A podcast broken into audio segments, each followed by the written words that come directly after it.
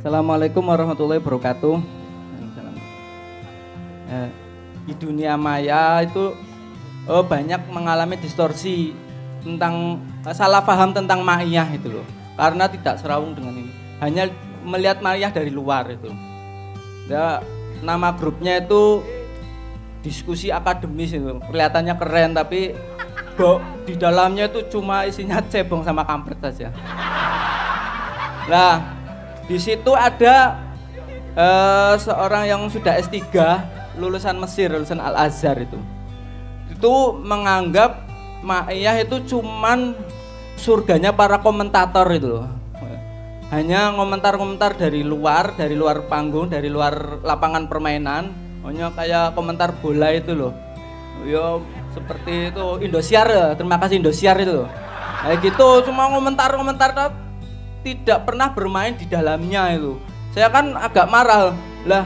Mbah Nun itu sejak dulu, sejak zaman Orde Baru itu sudah menyelamatkan Kedungombo, menyelamatkan Lapindo itu korban Lapindo diselamatkan. E, para korban di Kulon Progo juga di dihibur diobati lah. Jangan sampai terlalu marah, nggak sampai ngamuk. Sampai waktu 98 sampai menetralisir orang yang mau habis-habisan itu. Itu di dipagari oleh Mbah Nun. Terus dia yang kuliah di Mesir itu ngomong lagi loh Mbah Nun kok ngeritik sama itu e, pembubaran HTI dikritik padahal HTI itu sangat berbahaya. Jangan sampai orang Indonesia itu meniru radikalisme yang ada di Timur Tengah sampai terjadi berdarah-darah di Suriah, Libya, Mesir dan lain sebagainya itu. Nah beliau itu atas nama kepedulian pada e, Nusantara agar damai tapi kok menyalahkan Mbah Nun secara sepihak begitu. Nah saya usulkan untuk bertemu saja tapi alasannya dia masih di Mesir masih daripada meloncat ya saya teruskan sedikit. Jadi teman dari Mesir itu menurut saya sangat bagus loh saya sangat senang dengan anak muda yang punya pembelajaran kemudian dia meyakini dan kemudian dia bersikap. Itu bagus banget. Cuma saya akan mulai tidak menghormati kalau dia tidak menerapkan sikapnya itu. Ya.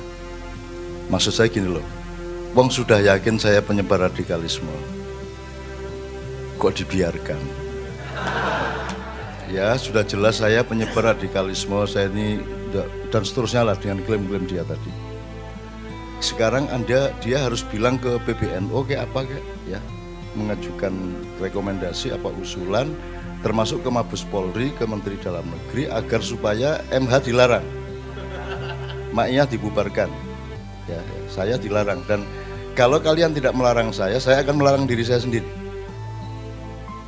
Sekarang kalau anak itu sudah datang ke Indonesia, saya akan kasih panggung.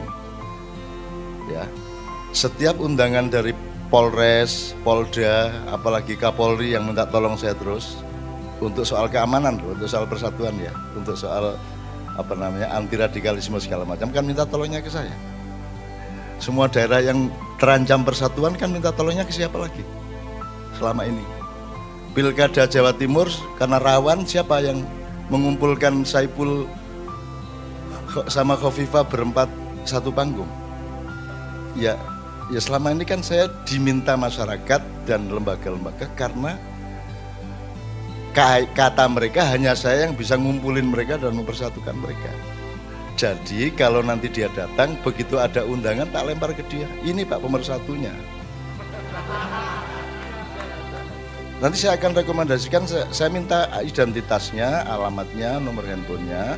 Nanti setiap undangan saya minta Zaki untuk merekomendasikan untuk merekomendasikan dia gitu loh. Supaya yang tampil dia karena dia yang anti radikalisme saya radikalis kan gitu. Jadi aku seneng banget gue ngentengke penggaweanku. Pokoknya aku dibubarke lah aku diusir nek perlu sekolah Indonesia gitu loh. Dan saya seneng banget itu. Kok tanggung-tanggung kok. Saya di demo di Makassar tahun 90-an awal itu saya diwawancarai gambar saya dibakar buku saya dibakar pokoknya MH gini gini gini, gini. saya bilang wartawan tanya biar cak, gimana cak ini gini lu bagus itu memang biar mampus itu MH Muna, biar mampus dia biar tahu diri dia belajar nanti tolong demo lagi dan yang dibakar jangan hanya bukunya MH tapi MH nya dibakar aku. Oh ini ceritanya panjang dan aku terus Makassar di mencekal MH gitu kan. Wong aku ikut biar nih kepingin ke acara. Kepingin karena undangan pegel aku rabine kapan aku ikut. Kok malah saya dicekal ya terbalik. Saya yang mencekal siapa pun saja kalau saya mau. Kalau Allah mengizinkan tak cekal kabeh gue. Saya tidak punya kedekatan apa, saya ini cuman fal ya'budu rabba hadzal bait alladzi at'amahum min ju' wa amanahum min khauf. Urusan hidup cuman ju' wa khauf. Dan saya mengabdi kepada yang punya Ka'bah dan saya mendapat keamanan dari Allah, mendapat makanan dari Allah. Sebagaimana Siti Maryam. Benar-benar saya dikasih makanan oleh Allah. Sebagaimana Siti Maryam, tidak lewat penjual, tidak lewat apa pun. Di sini saya pernah mengalami. Jadi sekali lagi jawaban saya sederhana. Kamu tegaskan itu kalau saya radikalis sudah disuruh larang aja. Saya tidak keberatan sedikit pun, sedikit pun. Saya senang dan kalian sebenarnya tidak bisa melarang saya karena saya tahu itu. Ora iso gue ngelarang aku leh. Saya pernah dicekal di Jawa Tengah terus saya bilang sama Pangdam Jawa Tengah sampai Mas Toto marah. Loh, biar caranya nyekal aku? Apa kalian sebarkan tentara di setiap di setiap perempatan jalan sebarkan polisi di terminal-terminal supaya tidak bisa masuk. Biar nih. Saya itu jalan itu ada operasi motor itu lengkap. PM, tentara, polisi lengkap di jalan Gondomanan lengkap. Jadi yang meriksa itu sekitar 20 petugas. Wes ora iso apa-apa, aku lolos kok. Lolos kok. Pokoknya ada aja jalan terus. Loh, kok orang ngerti Joan? Loh, kok orang ketok? lolos saya. Gitu. Tidak bisa kamu menghalangi manusia, apalagi menghalangi hatiku kepada cintaku kepada para jamaah dan semua masyarakat. Tidak bisa. Kamu pikir hidayah hanya lewat birokrasi, kamu pikir pelarangan hanya bisa lewat demokrasi, tidak bisa. Aku hadir dalam mimpimu, aku, aku hadir kok. Berapa ribu orang aku hadiri di mimpi-mimpi kalian. Bagaimana kamu menghalangi hamba Allah? yang ke sini memang disuruh sama Allah nggak bisa kamu makanya saya bilang ayo larangan aku ayo ayo ayo ayo gitu. yang jangan jangan tanggung dong jangan cuma ngomong jangan nanya rasanya ditegaskan kalau perlu bin Mabes Polri, Mabes TNI, semua melarang saya. Nek iso, ayo. Emang lu punya aparat berapa untuk saya bisa lolos? Dengan mudah lah kan begitu wong kene iki udane gak telus ya ya Sabrang mengalami bagaimana tawaf ribuan orang mengelilingi Ka'bah kita tidak tersentuh satu orang pun tanpa ikut keliling kita kita seret tutup Hajar Aswad dan Sabrang nguntit di belakang saya ya Brang Hajar Aswad tak pegang ayo Brang gue nang nisorku gue ambuk itu tidak bersentuhan dengan satu orang pun Apakah saya hebat? Tidak. Emang saya nyuruh diri saya ke dunia? Tidak. Enak aja. Aku cuma disuruh kok. Dan kalau kamu urusan sama saya, urusan sama direktur saya. Enak aja. Saya nggak urusan, saya tidak ada masalah dengan penderitaan di dunia, dengan kebahagiaan. Tidak ada urusan saya. Urusan saya adalah jangan sampai direkturku itu, maha direkturku itu marah sama saya. Cuma itu kok. Dan saya juga tidak masalah dengan ya, orang masalah dunia apa tadi masalah orang masalah babar bisa. Penderitaan bisa kita nikmati kok kita orang Indonesia. Semenderita apa pun itu malah guyu cekakaan. Cukup dengan bismillah gak apa-apa Jadi ya, ya sih ya oke. Kemudian tapi gini sih, kalau dia tanya sama saya atau dia membantah saya di depan saya tak jelasin. Misalnya, siapa yang tidak setuju kepada perlawanan terhadap HTI. Yang saya omongkan itu adalah mbok ditempuh prosedur demokrasi diadili kayak bagaimana jangan langsung dibubarkan katanya reformasi katanya anti orba kan gitu nomor dua kamu ndak apa-apa tidak setuju sama HTI yang menafsirkan khilafah seperti itu tapi jangan anti khilafah Loh, khilafah itu punya Allah nyuruh kita ya ini jailun fil ardi khalifah kata bendanya khilafah. Loh kalau anti, kamu anti khilafah kan urusannya sama Allah. Akhirnya kamu disesatkan sekarang. Kamu disesatkan sekarang dan kamu merasa bangga atas kesesatan itu. Kamu merasa sedang jaya, sedang memiliki akses harta benda, jabatan dan semua kamu merasa memiliki padahal kamu sedang dijelombrongkan oleh Allah Subhanahu wa taala. Kamu tidak tahu karena kamu memang hanya bisa melihat dunia, bisa melihat uang, bisa melihat proyek, bisa melihat jabatan. Kamu tidak bisa melihat kehidupan itu di dalam alur rohania yang Allah ciptakan melalui kotor dan kotornya. Gitu ya, Mujib ya. Oke, silakan siapa? Ya oke. Ini penyakit manusia paling paling paling banyak yang kita alami. Itu bagaimana kita tidak mampu memandang limitasi kita sendiri. Aku ceritanya wae guyu aku. Ngunekke wong tidak tandang di kancah peperangan sementara dia tidak di Indonesia. Se iso ngunekke ngono Belum lagi dia apa merasa bahwa satu pandangan itu adalah pandangan yang paling valid dan tidak me, apa merasa ada kemungkinan bahwa siapa tahu dirinya juga salah loh. Siapa tahu dirinya juga belum cukup luas loh. Kok kamu nggak perang di lapangan perang cuman bisa nonton bisa cuman komentar? Rumah samu perang ki urusan politik boh kok mesake menuri be? Nek orang melu politik berarti orang melu perang dan di Indonesia rumah sana itu yo mesake mosok tok lawan arto pihak-pihak gitu ya ora perlu tok ke juga. Enggak enggak tidak ada satupun perdebatan yang akan bisa membuka mata manusia. Orang no perdebatan itu hasilnya adalah pertengkaran wis kuwi tok.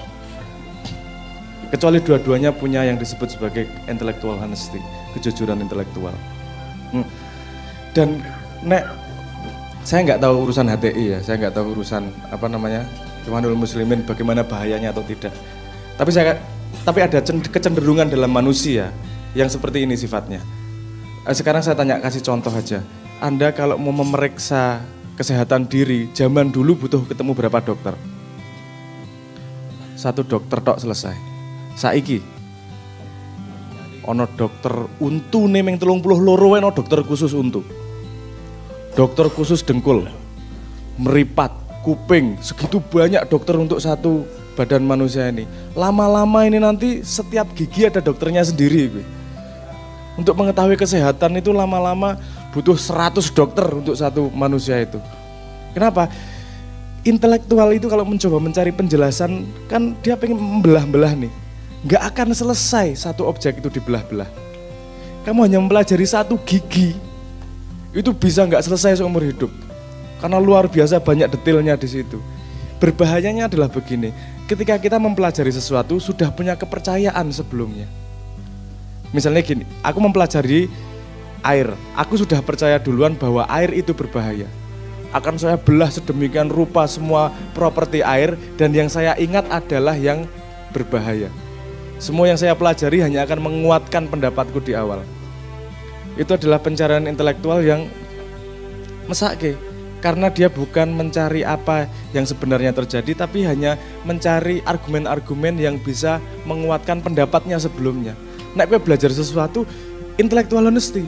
Ojo berpendapat di sinau sinau sih, ojo dadi sopo-sopo. Gue nak nonton film Jepang, gue mengurusan menggoreng tempe gue sudah di film dawa banget gue. Enaknya, tempe itu bisa gini, bisa gini dan segala macam luar biasa. Itu sifat intelektual tuh seperti itu. Kue mempelajari apa pun tok belas sampai sekecil-kecilnya mesti ono ilmu yang tidak selesai. Dan tapi itu semakin kecil kita akan semakin lupa sama kewaspadaan yang lebih luas. Itu yang berbahaya dari intelektualitas. Jeru, jeru, jeru, jeru, jeru, sesuai, lali apa sih Luasnya, lupa lebarnya. Sehingga lupa melihat dirinya sendiri, ojo-ojo aku saya kurang, ojo-ojo aku saya salah. Dia hanya mencari pembenaran-pembenaran terhadap asumsi awalnya tersebut tidak berani menyalahkan dirinya. Yo, efeknya akan seperti itu. Terjebak karo teke dewe. Dia tidak bisa lepas dari identitas itu tadi. Intelektual hanya bisa bekerja kalau dia nempel pada identitas. Identitas itu menempel pada yang namanya ingatan. Dan ingatan, identitas, dan intelektual itu adalah hijab semua yang menutupi pada apa, apa yang sebenarnya itu. Nah, rasa sedih sih. Orang membenci karena tidak paham nek wong benci tok kayak alasan apa wae tidak akan menjadi menyukai. Kalau orang menyukai nggak sah tok kasih alasan apa pun tetap akan menyukai. Wes biarkan dia dengan pengembaraan dirinya. Wes semua orang punya pengembaraannya diri sendiri. Semua orang punya torekotnya diri sendiri. Mana yang benar, mana yang salah. Wong setiap orang diciptakan berbeda kok parameternya sama. Ya kita harus menemukan jalan kita sendiri mana wae. Paling itu bahayanya intelektual. Ya baik. Gini apa ya? Memang sekarang itu terjadi apa penyempitan-penyempitan berpikir dan oleh karena itu kita jangan terbawa oleh oleh ritme seperti itu kita keluar keluar dari situ gitu ya. Nah, Quran itu sudah jelas ya. Fa'asa an takrahu syai'an wa huwa khairul lakum wa asa an tuhibbu syai'an wa lakum. Harus tetap seperti itu kita sebagai manusia. Gitu ya kita berhusnudzon. Jadi ya, kenapa ikhwan itu didirikan? Kenapa Hizbut Tahrir itu didirikan? Itu sebetulnya sama semangatnya. Gitu ya. Semangatnya untuk keba kebaikan. Bahwa nanti dalam perjalanannya mereka itu salah dalam membaca situasi sehingga mereka mau menghadirkan ikhwannya atau Hizbut Tahrirnya dalam situasi yang tidak pas sehingga yang yang terjadi bukan maslahah seperti yang diinginkan tapi map mafsada itu itu biasa dalam dalam segala hal gitu ya. Kiamat Dahlan cita-citanya luhur mendirikan Muhammadiyah. Tapi orang Muhammadiyah bisa keliru menempatkan Muhammad Muhammadiyah pada konteksnya. Ki As'ari mendirikan NU itu hasil istikharah dan seterusnya. Tapi orang NU bisa salah memposisikan NU dalam konteks tertentu. Sehingga bisa tidak masalah, bisa maaf saja. Oleh karena itu kita semua harus saling berhusnudzon satu sama lain, gitu ya. Nah, ikhwan itu Mas Mutasib didirikan oleh Hasan Al-Banna itu karena ingin mengembalikan kedaulatan Palestina. Gitu ya. Karena Palestina dijajah oleh Israel dirampas dan waktu itu Mesir Arab kalah perang, maka berdirilah Ikhwan Al-Muslimun. Nah, kemudian Ikhwan al-Muslimun itu dipandang oleh kader Ikhwan sendiri itu lama-lama mentoleransi Israel, mentoleransi keadaan sehingga dianggap sudah pragmatis. Maka salah satu kadernya Ikhwan mendirikan Hizbut Hizbut Tahrir. Jadi pendiri Hizbut Tahrir itu kader ih kader Ikhwan yang bernama Taqiyuddin Anab Anabhani. Tujuannya mereka bagaimana Palestina bisa direbut kembali kembali. Nah, gitu ya. Nah, saya bukan membenarkan Hizbut Tahrir atau apa, tapi saya kira tujuan mereka juga tidak bisa kita salahkan. Gitu ya. Nah, masalah kalau kita tarik ke konteks Indonesia itu sangat tidak kontekstual dengan Indonesia dan seterusnya, yaitu persoalan-persoalan lain, gitu ya. Nah, selanjutnya perdebatan. Tolong teman-teman yang suka berdebat, ya, cari dalam Quran Gak ada dalam Quran perintah untuk berdebat sesama umat Islam itu gak ada. Gak ada. Yang ada berdebat itu dengan orang kafir. Wala tujadilu ahlal kitabi illa billati hiya ahsan. Jangan kamu berdebat dengan ahlul kitab kecuali dengan cara yang lebih baik. Gitu ya. Kepada orang ahlul kitab, orang kafir saja kita itu disuruh berdebat dengan cara yang lebih baik. Wajadilhum billati hiya ahsan berdebatlah kepada mereka dengan cara yang lebih baik. Kalau mereka buruk, kita harus tetap baik. Itu kepada orang kah? kafir. Nah kok kita sesama Islamnya sedang debat? Sesama Islamnya itu bukan debat, ya. Saling bela belajar munadhara, gitu ya. Musyawarah, musyawarah, gitu ya.